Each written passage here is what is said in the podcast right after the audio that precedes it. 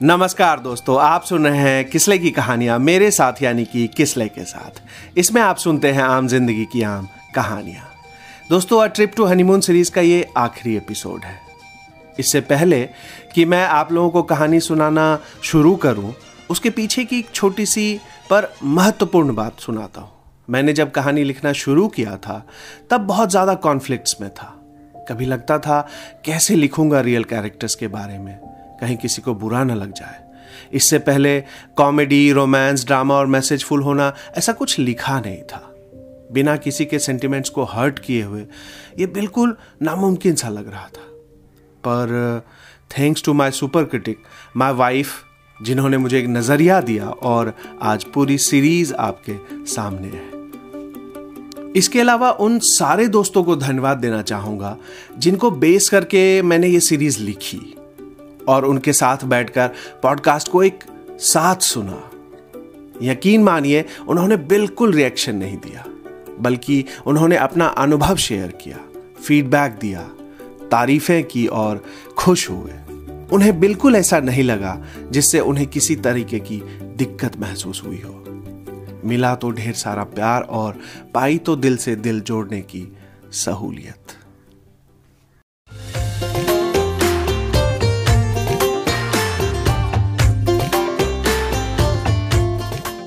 मैं उन सभी श्रोताओं को धन्यवाद देना चाहूँगा जो पूरी ईमानदारी और लॉयल्टी के साथ मेरी सारी कहानियाँ पॉडकास्ट के माध्यम से सुनते हैं।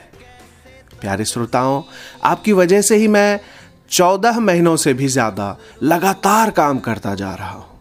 ये सिर्फ़ आपका प्यार है। बस ये सिलसिला यूँ ही चलता रहे, आप दुआ करें। और मैं परवरदिगार से यही कहूँगा कि हम सब पर ऐसी ही अपनी रहमत बरसाएँ। तो चलिए शुरू करते हैं ट्रिप टू हनीमून का ये आखिरी एपिसोड, जिसका नाम है क्या सुकून, क्या जुनून। खुश ने पूछा ये नूर को, खुशामद सलाम, मिलते जाए तरा क्या क्या करें तेरी चाह में खुशामद ट्रेन रुक चुकी थी। गेट पीटने की आवाज़ से मैं दुविधा में था कि आखिर खोलूं कि नहीं खोलूं गेट। फिर मैंने अपने आप को हौसला दिया और कहा, जो भी होगा देखा जाएगा। मैंने दरवाज़ा खोला। कुछ सेकेंड के लिए सब शांत था।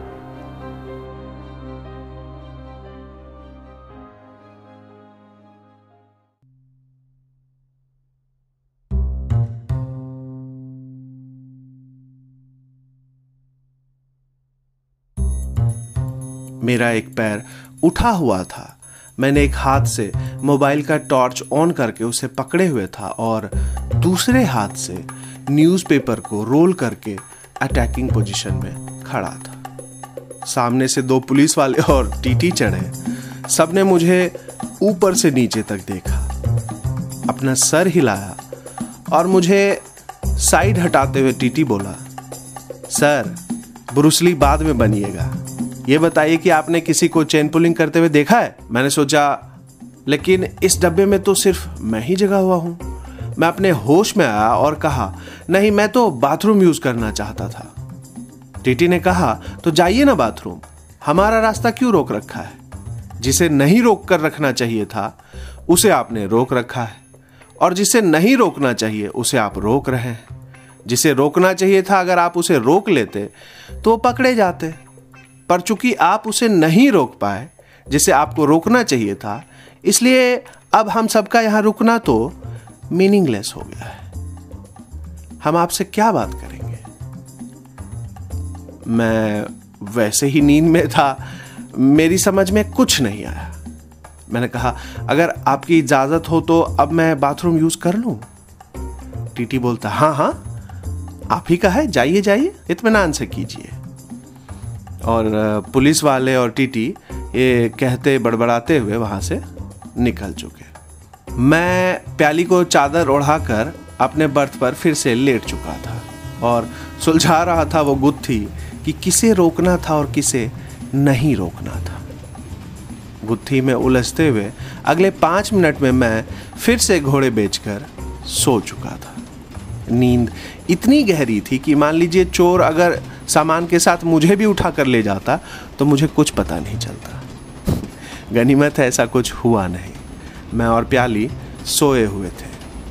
ट्रेन अपनी रफ्तार से चल रही थी।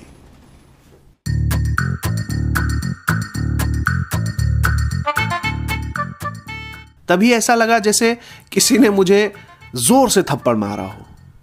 मैं हड़बड़ा कर उठा और सामने देखा, ठंड से सूखे हुए चेहरे और बिखरे बालों में प्याली अपनी छोटी छोटी आँखों को बड़ी करके मुझे घूर रही थी।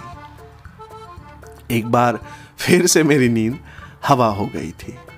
मैंने हकलाते हुए पूछा ऐसे क्या देख रही हो? प्याली बोलती है, अगर सपना पूरा देख लिया हो तो तैयार हो जाए। रामनगर आने वाला है। फिर अपनी बैग में छोटे मोटे सामान रखते हुए बोलती है, कितना सोते हो? जब देखो तब सोते ही रहते हो। जल्दी से नीचे उतरो, सामान भी निकालना है। मैंने घड़ी देखी, सुबह के तीन बज रहे थे। मन में कहा, हम इंसान हैं, हमें नींद आती है, तुम्हारी तरह निशाचर नहीं है। शक्ल देखी है अपनी? भूतनी लगती है। पर मैंने कुछ कहा नहीं। चुपचाप नीचे उतरकर बैग निकालने लगा। एक बार फिर रानी खेत एक्सप्रेस उस कड़कड़ाती ठंड में आखिरी स्टेशन रामनगर पहुँच चुकी वहाँ का नज़ारा कुछ ऐसा था जैसे रुडियार्ड किपलिंग की कहानियों का कोई सीन चल रहा हो। मुझे वो सेटअप बड़ा अच्छा लग रहा था। हमारे साथ कुछ और भी यात्री उतरे। प्याली ने ट्रेन से ही होटल रिसेप्शन को कॉल करना शुरू कर दिया था, ताकि हमारे पहुँचते पहुँचते होटल की गाड़ी भी आ जाए। पर भगवान को प्याली के प्लान को छेड़ने में बड़ा मज़ा आता है। हम स्टेशन के बाहर ठंड में खड़े थे और प्याली का पारा काफ़ी हाई था, क्योंकि होटल की गाड़ी अभी तक आई नहीं थी। ऐसे सिचुएशन में मुझे ठंड चाहकर भी नहीं लग रही थी। माहौल वैसे ही काफ़ी गर्म था और मैं सावधान खड़ा था। इतने में एक स्पोर्टी सी हाफ़ ओपन एक एसयूवी जुम से आई और हमारे पास आकर रुक गई। गाड़ी का गुस्सा गाड़ी को देखते ही फुर हो गया। देखने में वो काफ़ी कूल सी गाड़ी लग रही थी। गाड़ी के स्टाफ ने हमारा सामान फटाफट चढ़ाया और हम उस लग्जरी एसयूवी में बैठ गए थे। गाड़ी में बैठते ही थोड़ी थोड़ी वीआईपी फीलिंग आने लगी थी और फीलिंग आने लगी थी बिग फैट इंडियन शादी अटेंड करने की। पहले दिल्ली का ठंड, फिर ईस्ट ऑफ़ इंडिया का ठंड, फिर रेगिस्तान, फिर पठारों की ठंड और फिर अब पहाड़ों और उसमें बहती नदियों का ठंड। हम तो जैसे गिव अप कर चुके थे कि इससे बेहतर सुकून और इतना जुनून कहीं और नहीं मिल सकता था। ऊपर वाला हम पर इतनी मेहरबानी बरसा रहा था कि कुछ कहते ही नहीं बन रहा था। हम सिर्फ़ मुस्कुरा रहे थे और पूरी शादी सिर्फ़ मुस्कुराते रहे। हमें प्राइवेट कॉटेज मिल गया था, जिसके किनारे नदी बहती थी। हम फूले नहीं समा रहे थे खो गए थे खुदा के बनाए इस जहान में, और था तो कुछ वो नदी, पहाड़, जंगल और वो शांति। शादी बहुत ही धूमधाम से हो गई। हमें वहाँ से प्याली के घर के लिए निकलना था, जो हमारे एडवेंचर ट्रिप का आखिरी पड़ाव था। काफ़ी दिनों के सफ़र और इतना सारा वैरायटी ऑफ़ फ़ूड खाने की वजह से तबीयत की वॉट तो लगनी ही थी, सो थोड़ी सी लग गई। वॉट लगने के एडवांटेज की वजह से हमें एक कार मिल गई, जिसमें सफ़र करने वाले थे मैं, प्याली और प्याली का छोटा भाई। हम निहायत ही फिल्मी और ड्रामेटिक लोग हैं। शाहरुख खान के इमोशन हमारे नस नस में समाया हुआ है। फ़िल्म कोई भी देखते हो या सोचते हो, शाहरुख खान के इमोशन का इन्फ्लुएंस तो थोड़ा सा रहता ही है, हर जगह। इसलिए कार में बैठते ही रोड ट्रिप की फीलिंग्स लेने लगे। भले ही मन में दिल चाहता कि रोड ट्रिप हो या ज़िंदगी ना मिलेगी, दोबारा की रोड ट्रिप हो। अपना ओरिजिनल फील्स का ड्रामा चल रहा था और उसमें मज़ा भी आने लगा था। पर ऊपर वाला भी सारे मज़े एक बार में थोड़े ही लेने देता है। प्याली के पापा का फ़ोन आया, जो कुछ दिनों के लिए धार्मिक कार्यों में व्यस्त रहने वाले थे। उन्होंने कहा, तुम दोनों की ज़रूरत है यहाँ धार्मिक कार्यों में, जल्दी आ जाओ। हम सबने अपने इमोशन को कंट्रोल किया और बिफोर टाइम वेन्यू पर पहुँच गए। हम लोगों की एंट्री एक घंटे बाद हुई। कभी कभी लगता है कि पेरेंट्स हमसे भी छोटे हो जाते हैं, बिल्कुल बच्चों की तरह। उनकी इच्छा इतनी तीव्र होती है कि हड़बड़ाहट होने लगती है। पर यह एक तरह से ठीक बात भी है। इंसान को हिलते डुलते रहना चाहिए, मोमेंटम बना रहता है। नहीं तो जड़ता आ जाती है। और फिर विचार अपने मन के अंदर खुद को घसीटता रहता है। इसलिए कहते हैं कि नियंत्रण संसार का नियम है। हम वही कर रहे थे। हम पूरी तरह से, वैसे लोग हैं जो विश्वास से पहले प्रश्न पूछने की परंपरा को बढ़ावा देना चाहते हैं। हमने पूरी तन्मयता के साथ उन धार्मिक कार्यों को संपन्न किया और परिवार के सभी छोटे बड़े सदस्यों से वार्तालाप भी चलती रही। मज़ा आता रहा। इसी दौरान प्याली ने आगरा जाने का प्लान अपने मन में कब बना लिया था, इसका अंदाज़ा नहीं था मुझे, पर मैं खुश था। आज दो ऐसे इमोशन का मैं विटनेस बनने जा रहा था, जो बरसों से बात तो कर रहे थे, पर अंदर से कहीं चुप थे। अक्सर हम एक बात भूल जाते हैं कि हम जितने समझदार होते हैं उतने हम कई बार नासमझ भी होते हैं। इसमें कोई बुराई नहीं है और उसी नासमझी की वजह से कम्युनिकेशन में गैप भी आ जाते हैं। फिर विचारों में वैसे ही अंतर आने लगता है। कुल मिलाकर सब गुड़ गोबर हो जाता है। इन्हीं इमोशन को बटोरने हम प्याली के बेस्ट फ्रेंड निर्मा से मिलने के लिए आगरा जा रहे थे ਨਵੀਂ ਨਵੀਂ ਆਈ ਕਹਿੰਦੇ ਥਾਰ ਵੇ ਜੱਟਾ ਮਹਿੰਦਰਾ ਚ ਇੱਕ ਫੋਨ ਮਾਰ ਵੇ ਜੱਟਾ ਉਹ ਨਵੀਂ ਨਵੀਂ ਆਈ ਕਹਿੰਦੇ हमारे पास कार थी तो थी ही थी हमारे पास थार थी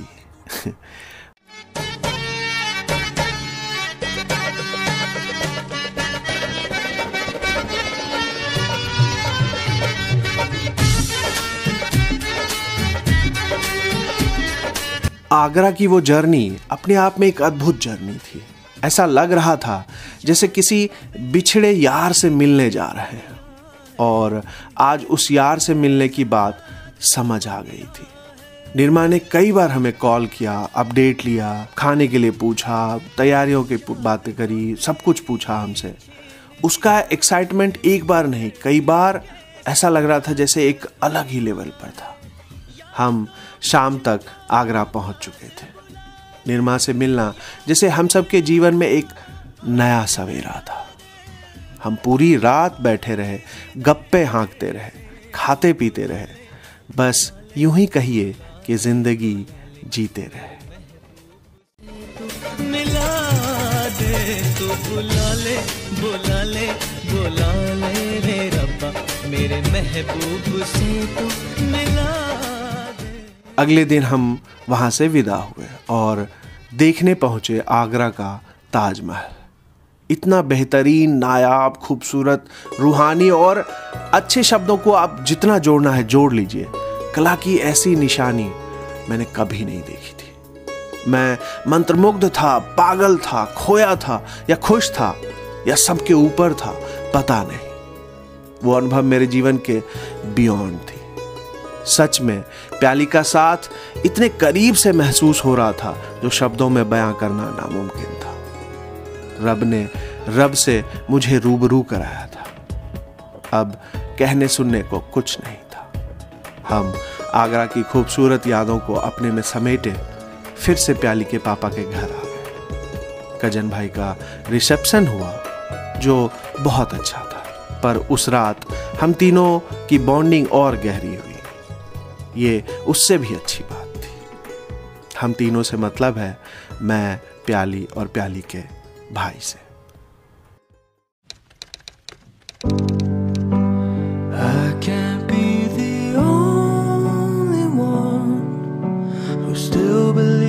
With everything the best is yet to come.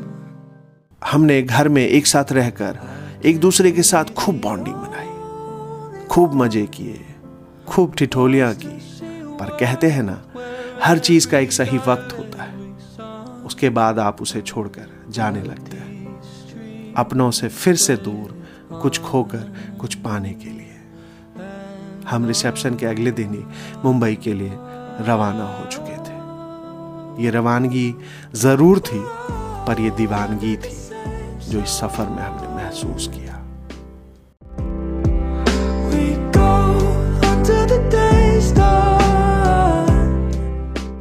आखिर में मैं यही कहना चाहूँगा कि इस एक महीने के लंबे सफ़र में कितना कुछ पाया था, ये मैं जितना बताऊँ कम है। हम में अदम्य साहस, नई ऊर्जा और मन की शांति भरी हुई थी। हम एक नए उत्साह और जुनून के साथ फिर से जुड़ चुके थे अपने रिसर्च में, अपने लेखन में, अपने कामों में।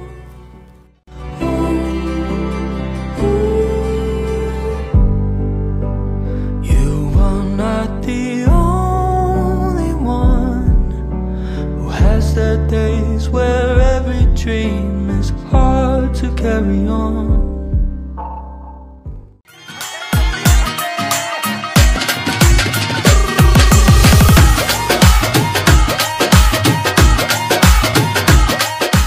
तो दोस्तों, क्या सुकून, क्या जुनून एपिसोड में हम यहीं पूर्ण विराम लेते हैं। A trip to honeymoon series के टोटल पाँच एपिसोड आपको कैसी लगी? ज़रूर बताइएगा। क्या आपका भी कोई यादगार सफ़र रहा है? अगर रहा है तो शेयर कीजिएगा। इसके अलावा आप और किस तरह की कहानियाँ सुनते हैं और सुनना चाहते हैं, बताइएगा। मैं कोशिश करूँगा कि आपके पसंद की कहानियाँ लिख पाऊँ और उसे आप लोगों को सुना पाऊँ इसके अलावा आप मेरी लिखी उपन्यास सफ़र को ज़रूर पढ़ें, जो अमेजन पर उपलब्ध है। ये किताब सभी पाठकों के लिए है। इसके अलावा जो पाठक पहली बार कोई उपन्यास पढ़ना चाहते हैं मॉडर्न टाइम में आसान हिंदी भाषा में तो वो सफ़र को ज़रूर खरीदें। मेरे दो इंटरव्यू यूट्यूब पर अवेलेबल है। अगर आपको मेरे बारे में थोड़ी और जानकारी चाहिए तो आप मेरे इंटरव्यू ज़रूर देखें। दोस्तों, कहानी के दौरान अगर आप किसी बात से आहत होते हैं तो उसके लिए हम आपसे माफ़ी चाहते हैं। किसले की कहानियाँ का सीधा उद्देश्य अच्छा इंटरटेनमेंट देना है। दोस्तों, एक और महत्वपूर्ण इन्फॉर्मेशन है जो मैं आपसे शेयर करना चाहूँगा कि निजी कार्यों की वजह से मैं एक महीने का ब्रेक लूँगा। बस जल्दी जल्दी अपने निजी काम को निपटाता हूँ, उसके बाद हम फिर से मिलेंगे नई कहानी, नई सोच, नए सीज़न के साथ। ये मेरा वादा है आपसे। तब तक सुनते रहिए किसलई की कहानियाँ मेरे साथ यानी कि किसलई के साथ on Amazon Apple Gaana dot com Spotify और गूगल पॉडकास्ट पर।